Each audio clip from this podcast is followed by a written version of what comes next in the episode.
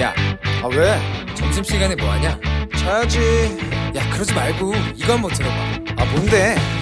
지금 당장 라디오를 켜봐 나른한 오후 깨울 시사 토크쇼 모두가 즐길 수 있고 함께하는 시간 유쾌하고도 신나는 시사 토크쇼 오태훈의 시사본부.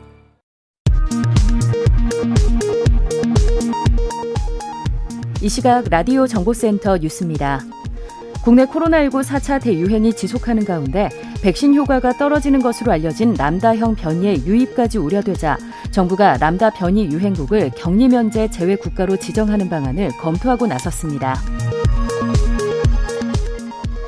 정부가 코로나19 방역 대응을 위해 고강도 사회적 거리두기를 시행하고 있으나 여름 휴가철과 광복절 연휴 영향으로 오히려 지난주 수도권의 주민 이동량은 4% 정도 증가한 것으로 나타났습니다. 뇌물수수 사건 무마 의혹으로 수사를 받아온 윤우진 전 용산 세무서장의 스폰서 역할을 하며 검사를 비롯한 고위 공직자들에게 향응을 제공했다는 사업가의 진정이 접수돼 검찰이 수사를 확대하고 있습니다. 라이더 유니온과 공공운수노조 화물연대 본부는 오늘 여의도 국회의사당 앞에서 기자회견을 열고 택배 배달 노동자들의 적정 소득을 보장하는 안전 운임제 도입을 촉구했습니다. 서울경찰청은 코로나19 확산 방지를 위해 내일과 모레 유흥시설 불법 영업 일제 단속을 한다고 밝혔습니다. 지금까지 라디오 정보센터 조진주였습니다.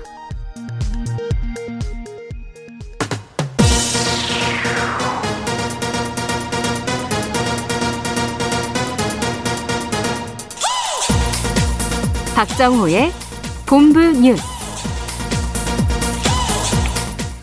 네, KBS 라디오 오태훈의 시사본부 2부 첫 순서 이 시각 주요 뉴스들 정리해드립니다. 본부 뉴스 오마이뉴스의 박정호 기자와 함께합니다. 어서 오세요. 안녕하십니까. 광복절 연휴 끝나고 나서 오늘 수치가 중요하다라고 네. 말씀드렸는데 1,800명대로 좀 늘어났어요. 그렇습니다. 오늘 영시 기준 신규 확진자 1,805명 발생했습니다. 네. 어제 발표된 숫자보다 433명 늘면서 사흘 만에 다시 1,800명대가 됐는데요. 말씀하신 것처럼 주말 휴일이 낀 광복절 사흘 연휴 검사 건수 감소 영향 좀 사라지면서 확진자 수도 급증세를 보인 겁니다. 특히 이번 주의 경우 월요일까지 쉬었잖아요. 네. 광복절 연휴라서 주간 이 최고치 시점이 수요일이 아닌 목요일, 그러니까 내일이 될 가능성이 더 높아요. 음. 그래서 내일 신규 확진자 수가 좀 중요해 보입니다. 정부는 이번 주 환자 발생 추이를 지켜보면서 다음 주부터 적용할 사회적 거리두기 조정안 모레 발표할 방침입니다. 수도권 지금 6주째 지금 4단계 하고 있는데 이게 네. 이- 일요일 날 끝나는 거잖아요. 그렇습니다. 어, 그러니까 이- 그 이후에 어떻게 할지가 나올 것 같다. 네, 현재로서는 4단계 연장 얘기가 또 나오고 있습니다. 예. 논산 육군 훈련소에서 지금 집단 감염이 나왔어요. 네, 훈련병 11명이 확진 판정을 받았는데요. 통상 신병들은 입소 직후에 곧바로 훈련에 투입되지 않습니다. 네. 한 열흘 정도 아, 두 차례 유전자 증폭 검사와 예방적 관찰을 위한 동일 집단, 그러니까 코호트 격리를 하는데요. 확진 판정을 받은 훈련병들 지난달 28일 입소해서 그때 검사에서 모두 음성 판정을 받았어요. 네. 그리고 지난 10일부터 야외 훈련에 투입이 됐습니다. 음. 하지만 16일 이 한 명이 코로나19 증상이 나타나서 신속 항원 검사를 먼저 해봤더니 음성이 나왔어요. 그런데 다음날 재검사 결과 양성으로 확인이 됐는데요. 네. 국방부는 같은 생활관 훈련병에 대해 검사를 한 결과 16명 가운데 최초 확진자를 포함해 11명이 확진됐다라고 설명을 했습니다. 그러면은 부대 내에서 이게 감염됐을 가능성도 있을 거 아니에요. 그렇습니다. 어. 그래서 이 훈련 어, 이 공간이나 아니면 여러 일정이 좀 겹치는 그 훈련병들까지 검사를 좀 늘리는 방안 이거 좀 검토하고 있습니다. 네. 그리고 그 김구다 아, 김두관 의원 아들이 지금 확진 판정 받았는데 어떻게 됐어요 지금 상황이?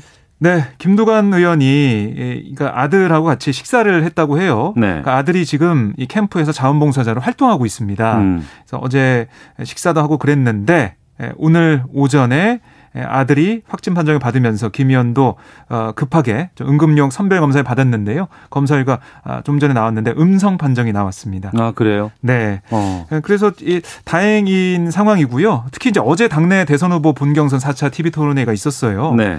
그래서 이 토론회 이전에 아들과 함께 식사를 했기 때문에 이 김 의원의 결과에 많은 후보들이 좀 촉각을 곤두세우고 있었는데 음. 지금 보면은 뭐 이재명, 이낙연, 정세균 후보 코로나19 검사를 받고 결과 나올 때까지 좀 대기 중인 에, 상황이고요.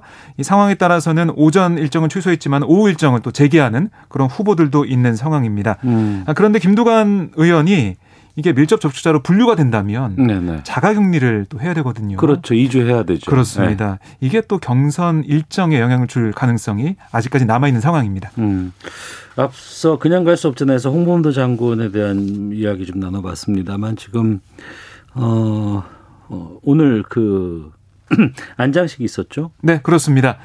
이 오늘 오전 10시 30분 대전 현충원 독립유공자 제3모역에 홍범도 장군이 안장이 됐는데요. 홍범도 장군이 별세한 지 78년 만입니다. 안장식에는 문재인 대통령 내외를 비롯해서 홍범도 장군 유해 봉환을 위해 카자흐스탄을 찾았던 특사단, 또 네. 여야 정당 대표, 국방부 장관과 아, 각군 참모총장, 해병대 사령관, 홍범도 함장 등이 참석을 했는데요. 특히 문 대통령 내외가 아, 허토를 할 때 보니까 아, 이 카자흐스탄 대통령부터 전달받은 카자흐스탄 크, 크즈오르다 현지 이 홍범도 장군 묘역의 흙과 흙과 그다음에 한국의 흙 이거 같이 허토를 한 겁니다. 네. 의미가 있어 보였고요. 또 헌화를 위한 추모 화환도 카자흐스탄의 추모화인 카네이션과 한국에서 추모를 상징하는 국화가 함께 사용돼 제작이 됐습니다. 문재인 대통령은 추모사에서 홍범도 장군의 기화는 어려운 시기에 서- 서로를 믿고 의지하며 위기 극복을 함께하고 있는 대한민국 모든 국민에게 큰 희망이 될 거다라고 강조를 했습니다. 네.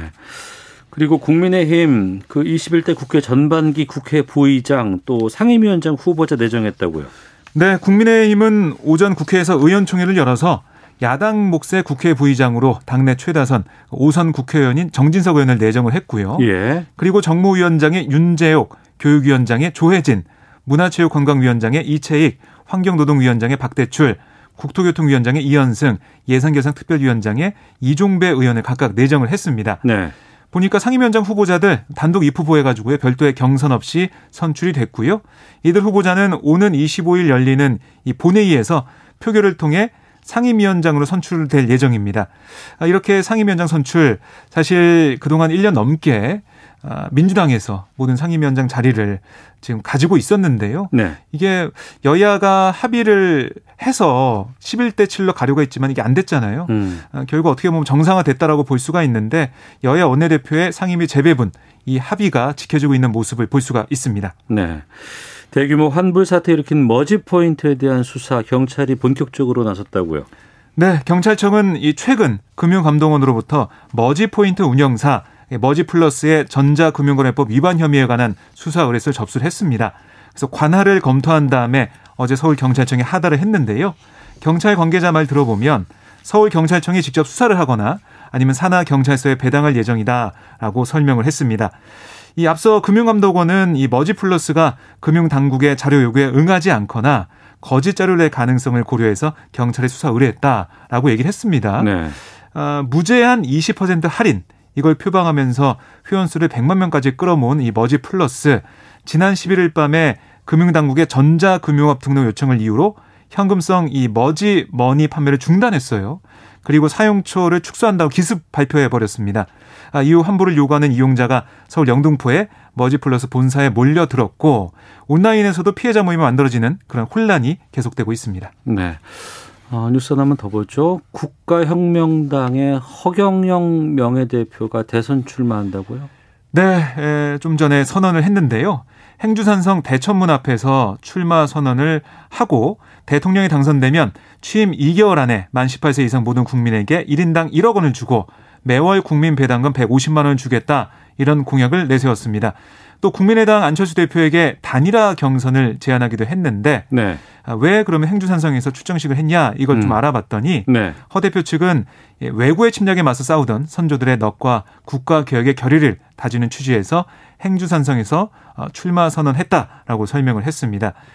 허 대표가 뭐 1997년 그다음에 2007년 대선에 출마해서요. 각각 7위로 낙선한 바 있고 네. 지난 4.7 서울시장 보궐선거에서도 출마를 했는데 음. 또 3위로 낙선을 한 바 있습니다. 네. 취임 두 달 안에 18세 이상 모든 국민에게 1억, 1억 준다고요? 네, 그렇습니다. 어, 이게 공약이라는 거죠. 네. 오마이뉴스의 박정호 기자와 함께했습니다. 고맙습니다. 고맙습니다.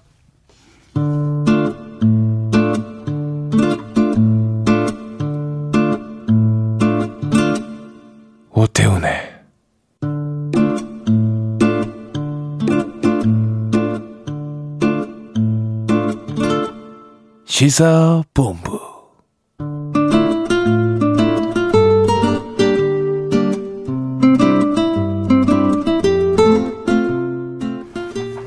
네, KBS 일라디오 오태훈의 시사본부 듣고 계신 지금 시각 1시 11분 향하고 있습니다. 시사본부는 청취자 여러분들의 참여 기다리고 있습니다. 샵 9730으로 의견 보내주시면 되고요. 짧은 문자 50원, 긴 문자 100원, 어플리케이션 콩은 무료입니다. 팟캐스트와 콩 KBS 홈페이지를 통해서 시사본부 다시 들- 들으실 수 있고 아, 콩 앱을 이용하시면 보이는 라디오로 만나실 수 있습니다. 앱 켜보시면 1라디오 채널 화면 하단에 캠코더 마크 있습니다. 이거 누르면 영상으로 만나실 수 있고요. 유튜브를 통해서도 생중계되고 있습니다. 수요일 전문성과 현장성이 살아있는 고품격 high quality 범죄 수사 토크를 지향하는 시간이죠. 아는 경찰 시작하겠습니다. 배상훈 전 서울경찰청 범죄심리 분석관 나오셨습니다. 안녕하십니까? 안녕하세요. 김은배 전 서울경찰청 국제범죄수사팀장 함께하십니다. 안녕하십니까? 안녕하십니까. 충남 천안의 한 아파트 지하 주차장에서 출장 세차를 했는데 이 세차 차량에서 폭발 사고가 일어나서 지하 주차장에 있던 차량 600여 대를 파손시킨 사건이 벌어졌습니다. 처음에는 뭐 출장 세차 폭발 사고라 그래서 뭐 한두 대 정도라고 생각을 했었는데 영상을 보니까 이 규모가 어마어마하더군요. 예, 사실 지하나 예. 건물 내에서 발생하는 불은 눈 깜짝할 사이가 많습니다. 바로 불이 나고 이게 폐쇄된 공간이기 때문에 금방 됨, 금방 불이 나거든요. 네. CCTV 영상을 보신 분도 그렇겠지만은 이게 그 깜빡 그냥 뭔가 움찔하면은 사실은 이 피- 피하나 시- 피난할 시간이 없거든요. 네. 꼭 그건 명심하셔야 됩니다. 그러니까 어. 지하에서는. 근데 이건 같은 경우는 그 천안시 불당동이라고 이 천안에서는 글쎄요 이렇게 부른 모르겠는 천안의 강남이라고 하는 그런 아주 좋고 괜찮은 좋고 고급 아파트인가 봅니다. 네. 왜 제가 이 말씀을 드리냐면 그 피해 규모가 커지는 것 때문에 외제차 때문에 그런 말씀을 드리려고 하는 건데요. 네. 아까 말씀드린 것처럼 말씀하신 것처럼 실제로는 처음에 불은 출장 세차 차 승합차에서 네. 어, 불이 났는데 그것이 이 연기 그리고 복사열로 주변에 있는 차, 차로 확산돼서 음. 지금 이 막대한 피해가 발생한 겁니다. 이거는 11일 밤 11시에 발생한 일입니다. 그러니까 출장 세차를 불렀겠죠 입주민이. 그렇죠. 그렇죠. 그러니까 차는 지하 주차장에 갖다 놓고 이 세차 같은 거 요즘에 지하에서들 그냥 그. 차 하나 와가지고 음. 그 안에 다 모든 장비가 그렇죠. 실려 있고 거기서 세차도 하고 뭐 광택도 내고 뭐 여러 가지 많이 하시더라고요.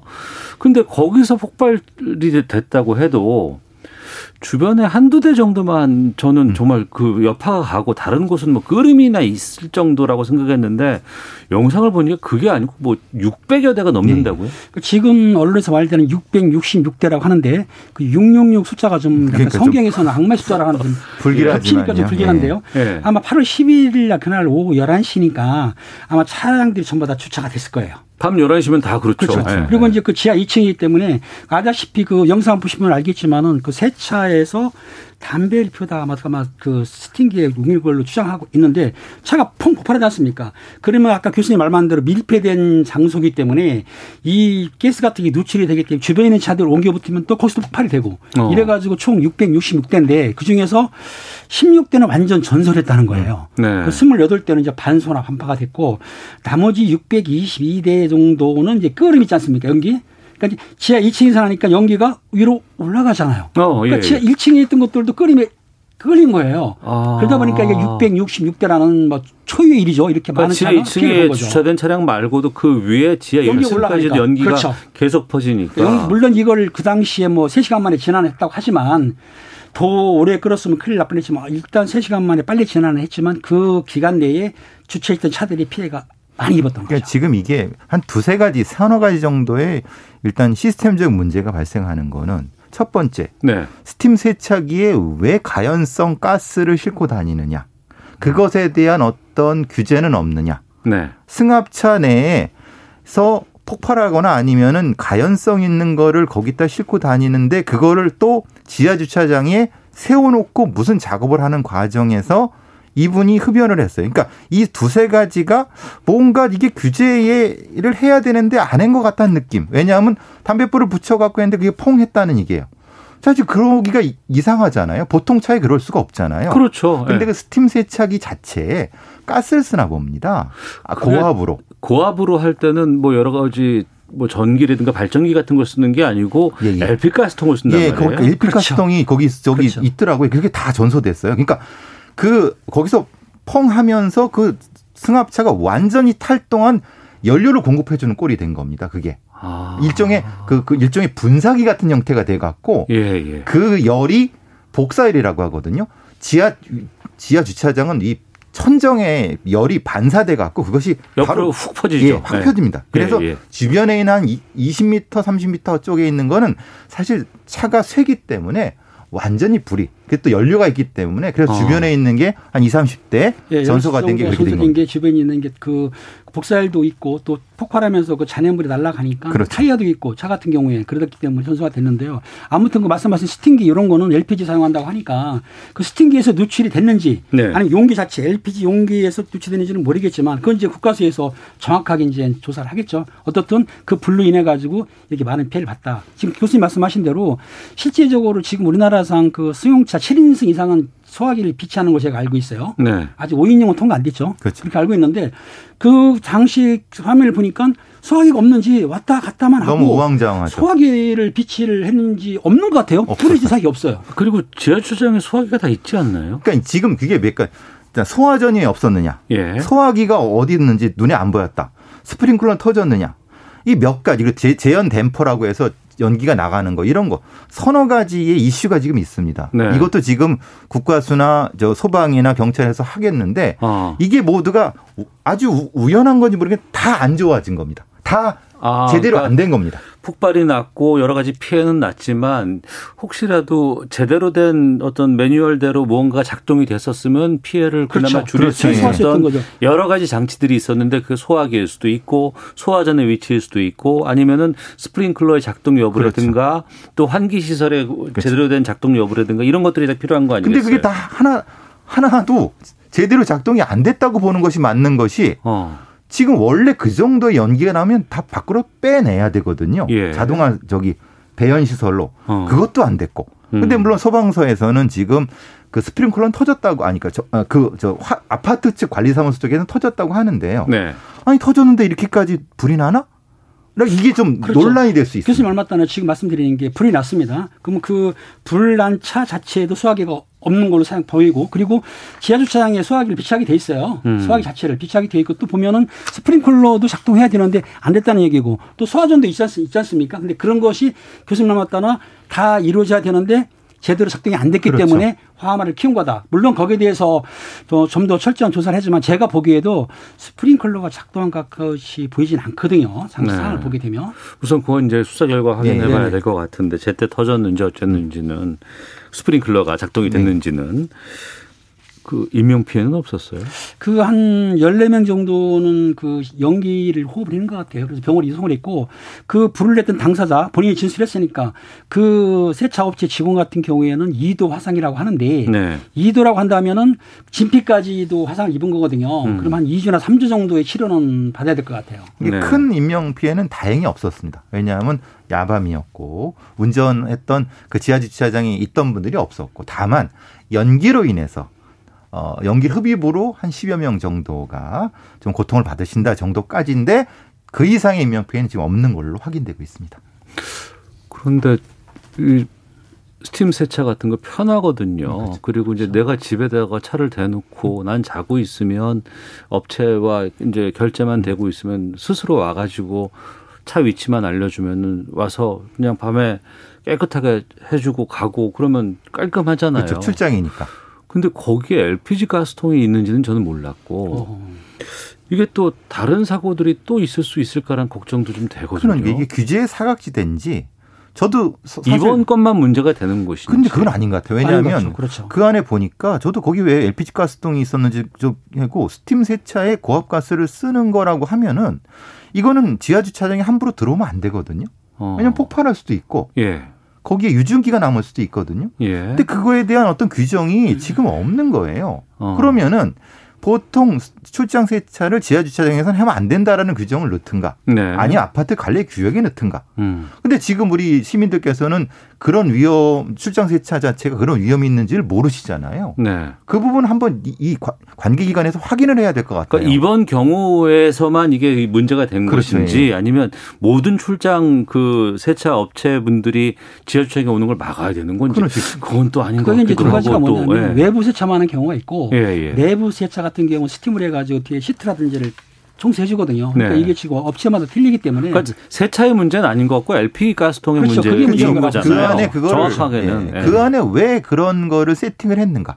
그것이 규제가 있는 것인지 그리고 모든 출장 세차에서 만약에 LPG 가스통을 다 상시적으로 비치해 놓은 상황이라 그러면 들어오면 안 되는 것 같고 그러니까요. 그게 아니고 뭐 발전기가 있고 뭐 다른 곳으로 있다 그러면은 그 경우는 또 해당이 안 될 수도 있으니까. 이게 전혀 지금 깜깜이 상태인 것 같아요. 지금. 아직까지 그런 것 같습니다. 예, 예. 규제가 정확치가 않은 거죠. 예. 아. 그러면 아유 아까 600여 대가 넘는 거기다가 뭐 수입차들도 많이 있었다고 100대가 하는데 넘는다고 합니다. 벤츠가 100대라고 합니다. 거기가 그렇게 좀 뭐라 하나 좀 사시는 분들 아파트라고 하거든요. 아파트니까 예, 예. 그런 것 같아요. 그러니까 그, 액, 그 액수가 엄청난 거죠. 이걸 어떻게 이거 어떻게 처리를 해야 되죠? 일단은 이게? 그 사고를 낸 승합차의 대물은 뭐 한도가 2억밖에 안 된다고 하니까 네. 지금 뭐, 어, 뭐 아주 그냥 엄격히 따지면은 그 스팀 세차 업체가 민사로 그- 그걸 다 물어줘야 되는데 그게 가능하겠냐 이 말이겠습니까? 그 능력 안 될 것 같아요. 그러니까요. 되죠. 각자의 차들이 자기 차로 어떻게 보상을 받는다 하더라도 자차, 자차 보험으로요. 근데 예. 문제 그 사람들은 아무런 것도 없, 없은 상태에서 그걸 할 이유가 없고 그러면 이 세차 업체에 해야 되겠지만 세차 업체는 기본 영세하기 때문에 이건 불가능하다면 이거 자체가 보상받을 길이 없다 이런 얘기가 지금 거죠. 소방청에서는 초기 그 재물 피해 상황을 자동차 같은 경우는 10억으로 보고 또 부동산 아니면 벽 같은 게 끌어올랐으니까 9억으로 봤는데 일부에서는 이게 좀 넘는다는 거 아닙니까? 몇백억 될 수도 있다. 교수님 말씀하신 대로 벤츠라는 고급 차량이 있다고 한다면 이런 차를 수리하는 돈이 많이 들어가거든요. 그러니까 본인이 2억밖에 안 된다고 한다면 그러면 내 차를 세워놨는데 타이에 의해서 내 차를 불탔는데 어떡하느냐.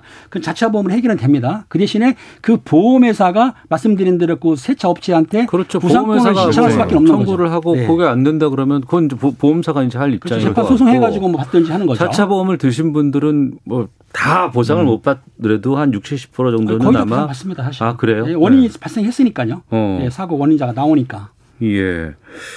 근데 이게 규모가 상당할 것 같은데. 그러니까요. 그래서 이게 좀 굉장히 좀큰큰 사고다. 네. 그러니까요. 이거 최, 최근에 볼 때에 뭐 한두 차가 한 게 아니고 또 그리고 건물 자체도 어느 뭐 화재가 났다고 한다면 부동산도 손상이 갔기 때문에 아마 제가 알기로는 그 주- 주상복합 아파트라고 한다면 화재보험이라든가 손해배상보험 들긴 들었을 거예요. 일부가.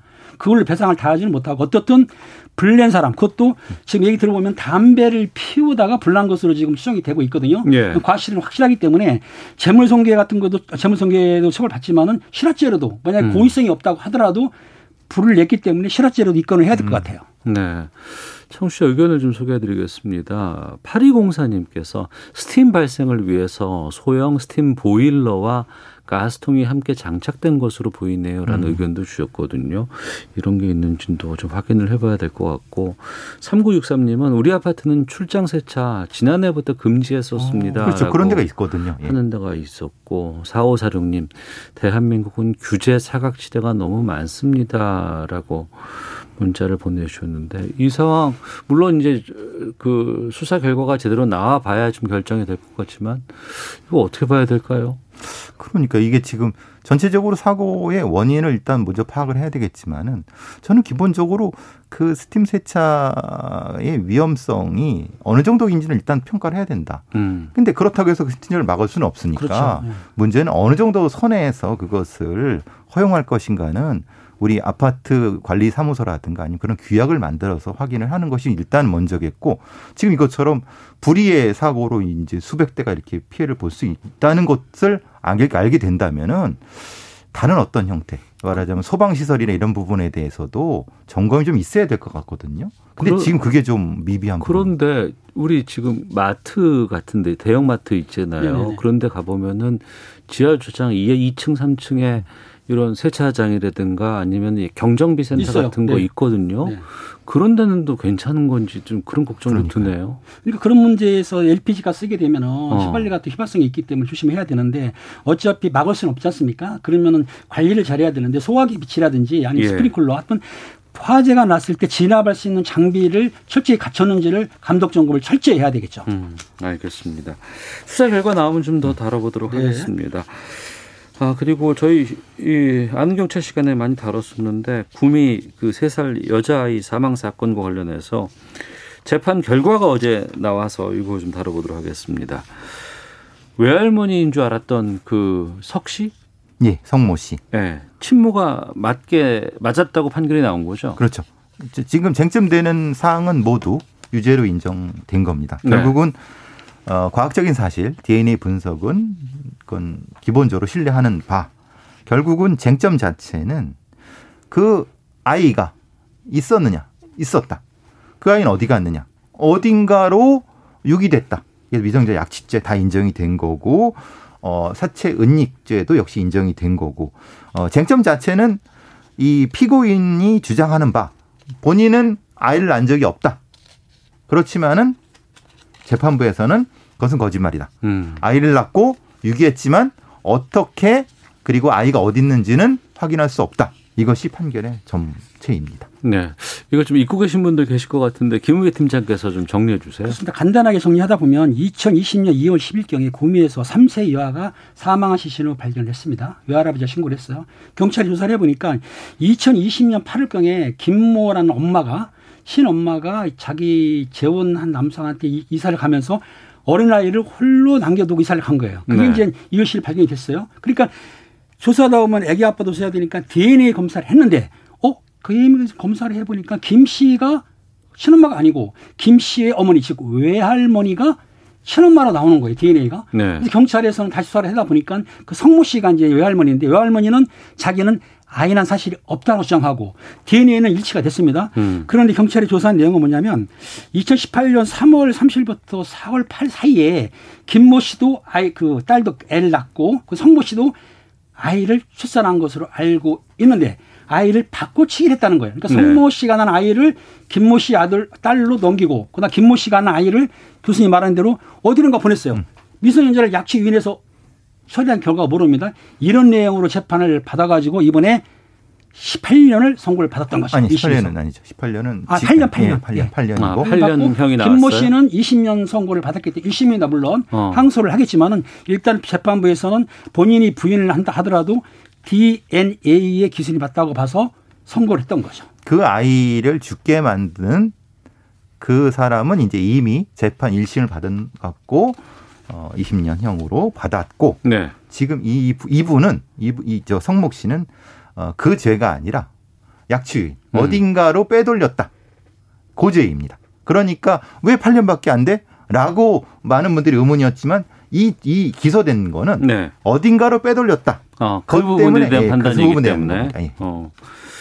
근데 계속해서 DNA 검사라든가 과학적인 결과 같은 것들 들이대도 그런 적 없다, 나온 적 없다라고 계속 주장을 있죠. 했었잖아요. 네네.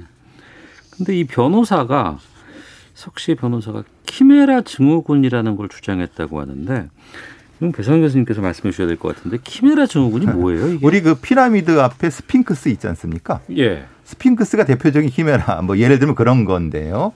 그러니까 이종 이종 생물 뭐 이렇게 생각하시면 되지만 어, 시- 인체상에서 벌어질 수 있는 거는 이런 겁니다.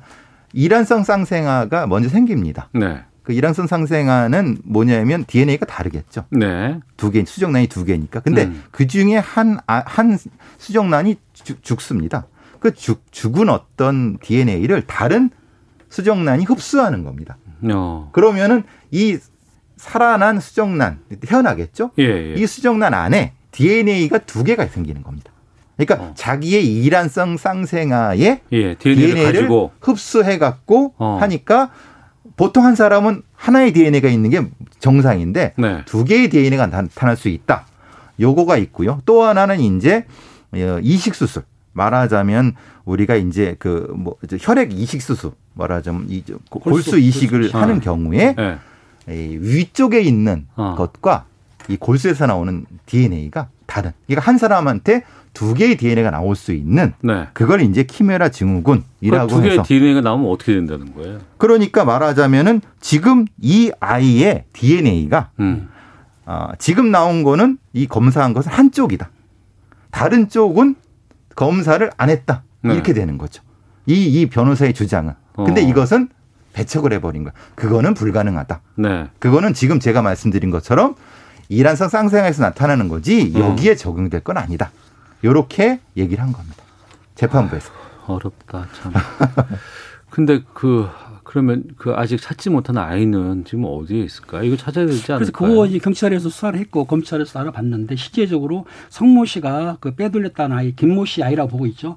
그 아이를 찾지를 못하고 있어요. 제일 중요한 키는 누구냐면은 성모 씨가 진술을 해야 되는데 네. 계속해서 애난 자체가 없다고 하는데 그럼 빼돌린 거 아니지 않습니까? 아까 교수님 말씀하셨는데 사체유기 미수하고 미성년자 약 미성년자 약취유죄가 10년 이하 징역이거든요. 그리고 그래서 8년이 예, 나왔다. 자체 유기 어. 미수죄는 7년이에요. 그러니까 8년이면 작은 건 아니죠. 하지만 그 성모 씨는 인정을 안 하는 거예요. 쉽게 얘기해서 자기는 애를 안 낳았다고 주장하고 있는 거죠. 어. 근데 그러니까 그 사람밖에 지금 아는 사람이 없는 겁니다.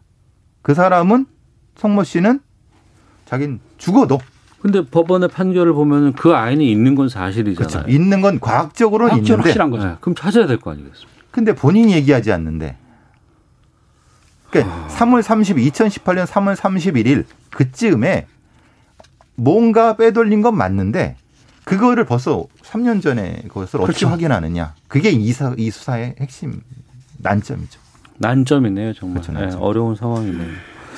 알겠습니다. 아유, 좀 기상청 연결하고 교통정보 확인하고 와서 다른 뉴스도 살펴보도록 하겠습니다. 날씨와 미세먼지 정보 송소진 씨가 전해주십니다. 곳곳에 내리는 소나기와 비로 공기는 무척 깨끗한 상태입니다. 미세먼지 농도는 종일 좋음 단계를 유지하겠는데요. 다만 인천과 경기 남부, 충남 지역은 호흡기와 눈에 해로운 오존 농도가 나쁨으로 오를 전망이어서 주의하셔야겠습니다. 한편 지금 동해안 일부 지역에는 호우주의보가 발효 중입니다. 동풍의 영향으로 동해안 지역에는 내일까지 20에서 최고 70mm의 비가 더 내리겠고요. 그 밖의 지방은 대기가 불안 정해서 소나기가 오겠습니다. 곳에 따라 벼락과 돌풍을 동반한 매우 강한 소나기가 쏟아지겠고 충청도와 전라도는 우박이 떨어질 가능성도 있어 주의를 하셔야겠습니다. 오늘 낮 기온은 서울 31도, 대전 30도, 광주 29도, 대구와 부산, 제주 28도 등으로 서쪽 지역을 중심으로 30도 안팎까지 올라 덥겠습니다. 현재 서울의 기온은 27.7도입니다. 미세먼지와 날씨 정보였습니다. 이어서 이 시각 교통 상황을 KBS 교통정보센터 이현 씨가 전해드립니다. 네, 오늘 아침 동해안에 많은 비가 쏟아졌습니다. 도로 12곳도 침수됐는데요. 방금 들으셨지만 동해안에는 내일까지 비가 이어진다고 하죠.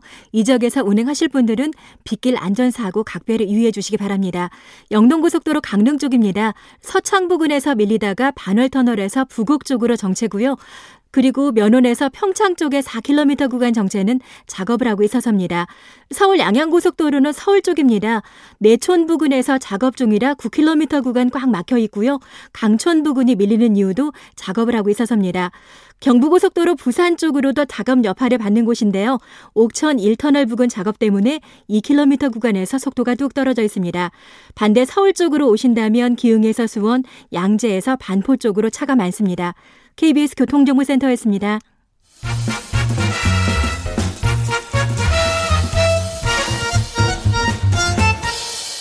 오태훈의 시사 본부. 네, 수요일 아는 경찰 배상훈, 김은배 두 분과 함께 말씀 나누고 있습니다.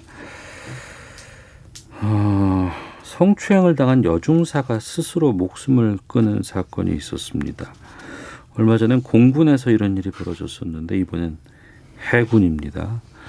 지난 공군 성추행 사건과 너무 좀 비슷한 사건이 또 연이어 나와서 많은 분노를 사고 있는데요.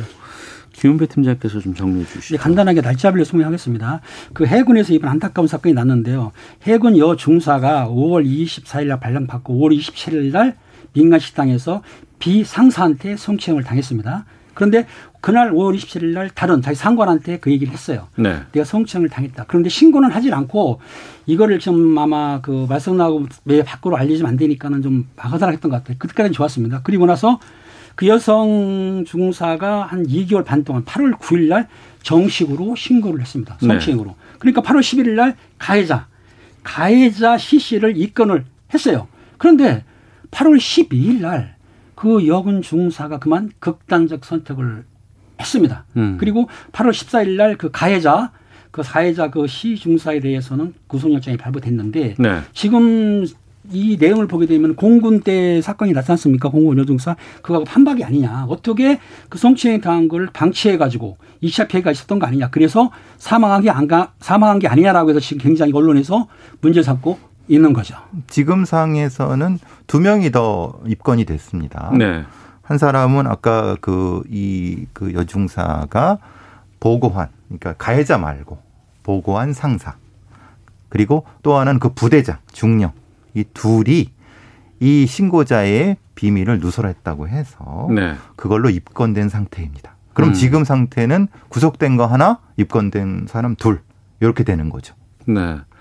성추행을 당했다고 부대 상사에게 신고를 했는데 이게 외부로 알려지면 안 된다고 무마한다는 게 지금 시기에 맞는 말입니까 이게? 그러니까 지금 상황에서 지금 5월 27일부터 8월 9일까지 무슨 일이 있었는가가 사실은 핵심적으로 그러니까요. 2차 가해 문제인데 지금 나오는 얘기는 그겁니다. 그 바로 뒤에 이 부대장이 어, 이 부대원들을 모아놓고 갑작스럽게 2차 가해에 대한 교육을 했다는 겁니다. 뜬금없이. 네. 그러면 뜬금없는데 어떤 여중사는 전출을 이미 갔어요. 그러면은 이 부대원들이 모를까요, 알까요? 무슨 일이 벌어졌는지. 어. 그러니까 이 그래서 이 부대장이 네. 이 중령이 입건된 게 바로 그것 때문에 그런 겁니다. 신원을 노출했다. 네. 뻔히 알게 했다. 마치 자기는 자기는 2차 가해 방지에 대한 걸 교육한답시고 했지만 실제로는 이것은 결국은 음. 다른 의도가 있었던 것이 아니냐라고 이 수사 당국에서는 의심할 수밖에 없다. 음. 이렇게 된 거죠. 그 사건을 무마하려는 것들도 상당히 좀 드러나고 있는 상황이고 또 하나는 정식 신고가 이루어졌지만 지긴 했어요. 했다고 이제 네. 말씀하셨는데. 신고를 했죠. 근데 그 사건이 발생되고 나서 그러니까 성추행이 벌어지고 나서 정식 신고까지는 시간이 상당히 텀이 좀 있거든요. 그러니까 이렇게 보시면 됩니다. 8월 9일 날 신고했는데 9월 10일 날 입건했다 그러면 그 늦은 건 아닙니다. 그런데 5월 27일 날 성추행을 당하고 8월 9일에 늦게까지 성 정식 신고하기까지 혹시 부대에서 축소 은폐라든지 어떤 압력을 넣어 가지고 2차 피해를 준 거 아니냐라고 음. 주장하는데 당시에 보게 되면은 그 주임 상사 즉 첫 번째 신고 받았던 주 보고 받았던 상사가 불러가지고 그랬다는 거예요. 네가 후배니까 참아라. 음. 그렇게 말했는데 그 이유는 뭐냐면은 상부에 보고하지 말고 참아라. 왜냐하면은 조직에 해가 오고 끼치니까는 그 피해자가 그 사망하신 분 이렇게 말했다는 거예요. 그런 핑계를 대고 있는데 그리고 중요한 거는 가해자가 사고한다고 만났다고 하는데 이건 확인된 건 아니지만 만났다고 하면서 술을 따르라고 했다는 거예요. 피해자한테. 그리고 술을 안 따니까 너 3년 동안 재수 없어. 이렇게 말했다는 거예요. 일설에는 이거 말이 안 되는 얘기인데 그렇다고 한다면은 이거 2차 피해가 확실하고 오히려 협박을 한 거죠. 그러니까 이게 두 개가 다 안 된 거죠. 왜냐하면 가해자 피해자가 분리가 안 된 거고 가해자한테는 그 상관이 주의만 줬다는 거고요. 예. 피해자한테는 아까 말씀하신 대로 네가 참아라. 그러면은 이게 뭘, 뭘 하자는 겁니까? 결국은 그걸 방치한 거 아닙니까? 그러니까 음. 결국 무슨 상황이 벌어졌냐면은 그 가해자가 일종의 그 피해자를 무시하는 전략에서 오히려 계속 업무를 배제시키고 마치 없는 사람처럼 취급하는 상태를 해버리니까 네. 이 피해자가 참지 못하고 음. 결국은 정식 보고하는 상태. 그럼 그 두 달 넘게 그러니까 두 달이라는 시기는 아시겠지만 공군 부사관으로 전 군이 지금 떠들썩했고 대통령께서도 계속 말씀하셨던 그 상황이에요. 그러니까요. 그게 가장 문제예요. 5월 그게. 22일 날 공군 부사관의 그런 선택이었고 이 사건은 5월 27일 날 벌어졌어요. 그럼 그때 계속 서욱 장관부터 뭐 굉장히 여러 가지가 있었는데 그걸 깡그리 무시하고 그냥 성취연했다는 거잖아요. 이 저기 가해자가. 그리고 음. 그 뒤에도 계속 똑같은 일이 두 달 동안 벌어졌다는 거니까 도대체 이 해군의 이, 이 지휘 체계는 뭐냐? 네. 이 지금 이 문제가 되는 거죠. 그 단순히 이제 극단적인 선택을 한 상황뿐만 아니라 그 이전에 있었던 정말 여러 가지 문제점들 그리고 거기서 무마하려고 했던 그런 점들 의혹들 이런 것들 철저하게 수사를 해야 될 것 같은데 할 수 있을까요? 이젠 못 믿겠어요. 아니 그 해군이나 공군이나 성추행 피해자에 대한 매뉴얼은 다 있어요. 매뉴얼대로 시키면 되지만 전번에 교수님 말씀하신 대로 군대는 폐쇄됐기 때문에 네. 문제가 발생하면은 그거를 까발리거나 확대시키는 것보다는 축소하는 마음은 누구나 있지 않습니까? 그러니까 이 당시에 이 피해자가 그걸 좀 외부에 알리지 말라고 했으니까는 오히려 잘했다 싶으니까 무말로 했던 건 맞는 것 같아요. 그런데 음. 교수님 말씀하신 대로 이거를 분리를 했어야 돼 가해자 피해자하고. 그렇죠. 그런데 분리를 안 했다는 거. 이게 문제가 됐던 거죠. 거기 시발이 있던 거는 그 여성분이 참으려고 했지만은 계속해서 2차 피해가 오니까 못 참고 극단적 선택을 한 거예요. 근데 이, 이 여중사가 군대 생활 11년 차랍니다.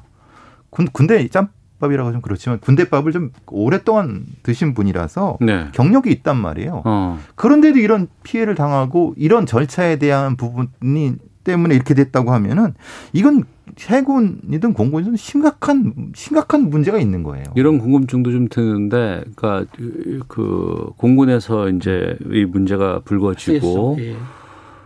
그 전에 그럼 그런 일들이 없었을까요?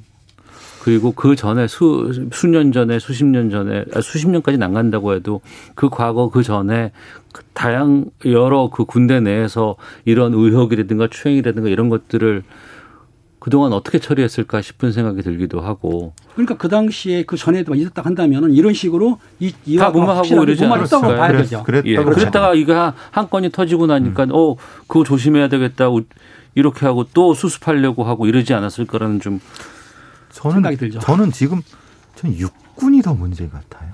음. 육군은 숫자도 훨씬 많고 이게 기후라고 생각하고 싶습니다, 사실. 철저하게 좀 이거는 좀 조사가 필요할 것 같고 근본적인 대책 나올 때까지는 계속해서 좀 이건 달아야 되지 않을까 네네. 싶습니다. 아는 경찰 마치겠습니다. 김은배, 배상훈 두 분과 함께했습니다. 두 분 말씀 고맙습니다. 감사합니다. 감사합니다.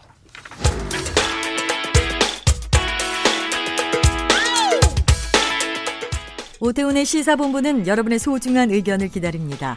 짧은 문자 50원, 긴 문자 100원의 정보 이용료가 되는 샵 9730, 우물정 9730번으로 문자 보내주십시오.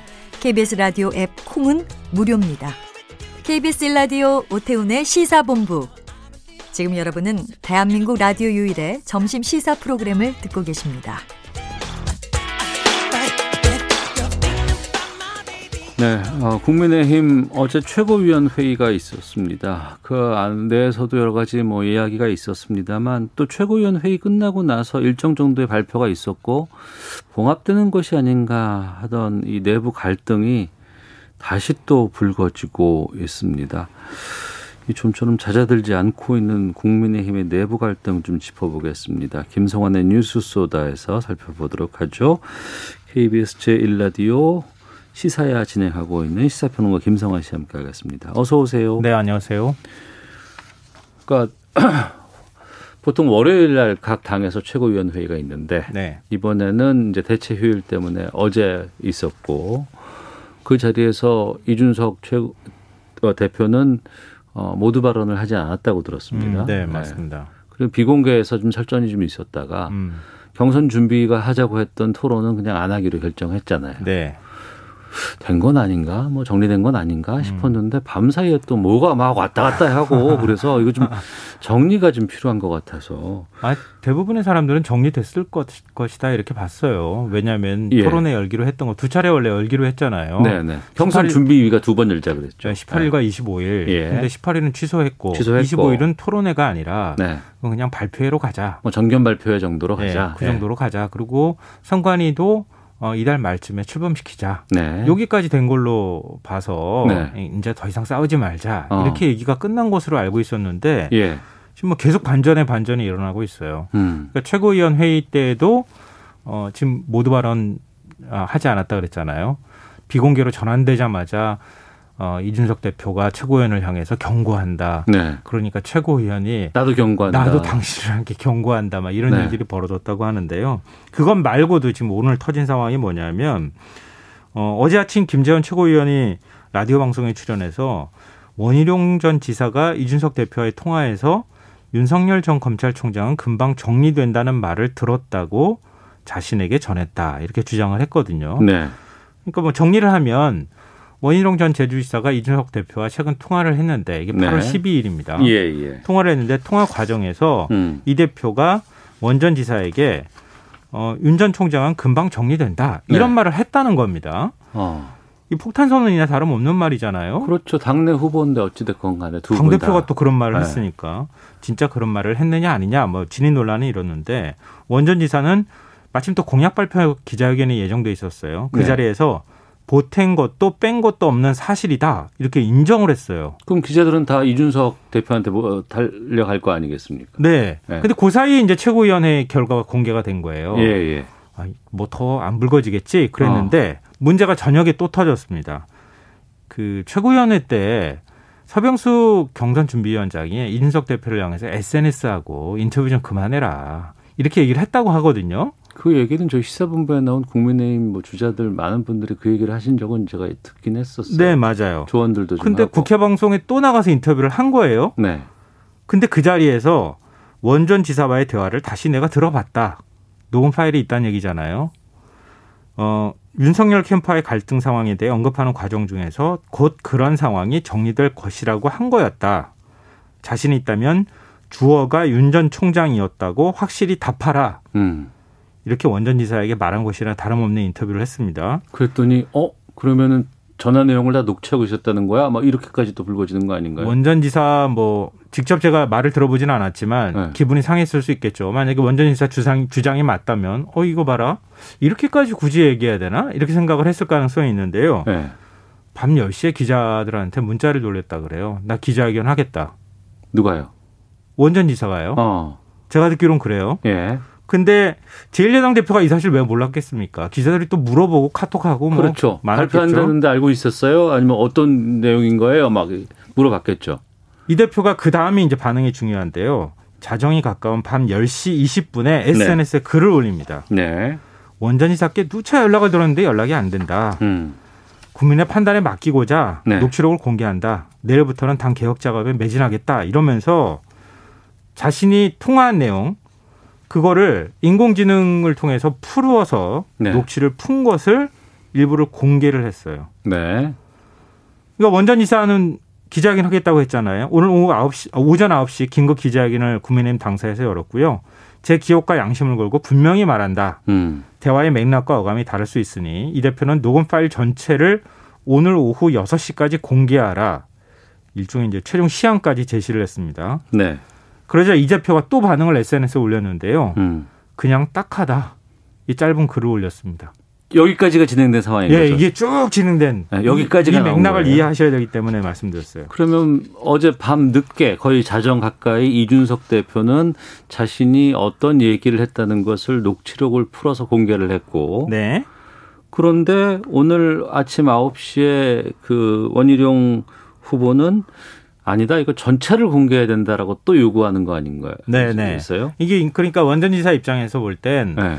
인공지능으로 풀었다는 게 100% 완벽하게 푼 것도 아니고 어. 사람이라 사람의 말이라는 게 지금 예. 녹취록 푼 거 봐도 그래요. 음. 제가 봐도 조금 이해가 잘 안 되는 맥락들이 있어요. 네. 그러니까 두 사람의 전체 녹취 내용을 다 공개했으면 모르겠는데 일부분만 어, 지금 윤 전 총장과 관련되는 문제 발언이 나온 부분 앞뒤만 지금 잘라가지고 공개를 했거든요. 네. 그러니까 어감도 전달이 안 되고 음. 또 어법에 맞게 대화하는 것도 아니니까 사람들이 볼 때는 그렇게 생각할 수 있다. 그러니까 녹음 파일 자체를 공개하라 이렇게 나온 거예요. 네. 근데 녹, 녹취록을 보면은 윤전 총장 측과 이 원전 지사 측 캠프가 좀 비교를 하는 말들이 오고 가고요. 예. 최근 당내 상황에 대한 우려가 오고 간 것으로 보입니다. 음. 그래, 그러니까 이 대표가 너무 걱정 마시라. 저쪽 그러니까 윤 전 총장 측을 말하는 것으로 보이는데요. 네. 저쪽 입당 과정에서 세게 세게 얘기하는데 라고 얘기를 합니다. 그러니까 기습 입당을 얘기했던 것 같아요. 이 다음 부분이 중요한데요. 지금 저희하고 여의도 연구원 내부 조사하고 안 하겠느냐. 저거 곧 정리됩니다. 네. 이렇게 얘기를 합니다. 그러니까 핵심은 그 저거가 그 뭐 뭐냐는 거죠? 예. 근데 어 여의도 연구원 내부 조사하고 안 하겠느냐. 여의도 연구원에서 조사하고 있다면 지지율 조사하고 있다는 거거든요. 네. 뭔가 지지율이 빠진다고 보면 윤 전 총장의 지지율이 빠지면은 뭐 사, 중도 사퇴하거나 뭐 그러지 않겠느냐 정리되지 않겠느냐 이렇게 해석될 여지도 있고 네. 그렇지 않고 그 앞쪽의 맥락에서 갈등 부분이 만약에 많이 얘기가 오고 갔다면 음. 저거란 표현이 당내 갈등 상황이 정리되는 거 아니냐 네. 그, 그걸 지칭하는 저거라는 표현이 될 수도 있는 거예요. 음. 그러니까 지금 진위를 알기 어려운 상황이라는 거죠. 근데 솔직히 물론 이제 요게 회자가 되는 분들이나 뭐 캠프에 계신 분들이라든가 당에 계신 분들은 이게 민감할 수 있는 내용인지 모르겠지만 이게 이렇게까지 문제가 커져야 되고 이렇게까지 다 뭘 공개를 하네 이게 어떻게 보세요 이걸? 아, 뭐 군, 바라보는 국민이나 네. 지지자들 사이에서는 안타까워하면서도 뭘 네. 이렇게까지 싸워야 되느냐 이렇게 생각하실지 모르겠는데요. 이게 중요한 싸움인 거예요. 그런 당사자들 건가요? 입장에서는. 물론 그렇겠죠, 뭐. 예. 음, 왜냐하면은 만약에 녹음 파일 그냥 시원하게 공개하면 되지 않느냐. 뭐 예. 거리낄 게 없다 그러면 그냥 오늘 오후 6시에 음. 두 사람 간 대화 내용 그냥 녹음 파일 공개해버리면 깔끔하게 그냥 끝나지 않겠느냐. 한쪽이 사과하면 되지. 네. 이렇게 생각하시겠지만 그게 사태 해결의 시작이 아니라 끝이 될 수 있다는 거예요. 그건 일파만파 더 키울 수 있는 상황으로 갈 수도 있지 않을까라는 생각이 들기도 하는데. 최근에 이 대표가 궁지에 몰린 게 바로 자동 녹음 기능 이것 때문이었어요. 예, 예.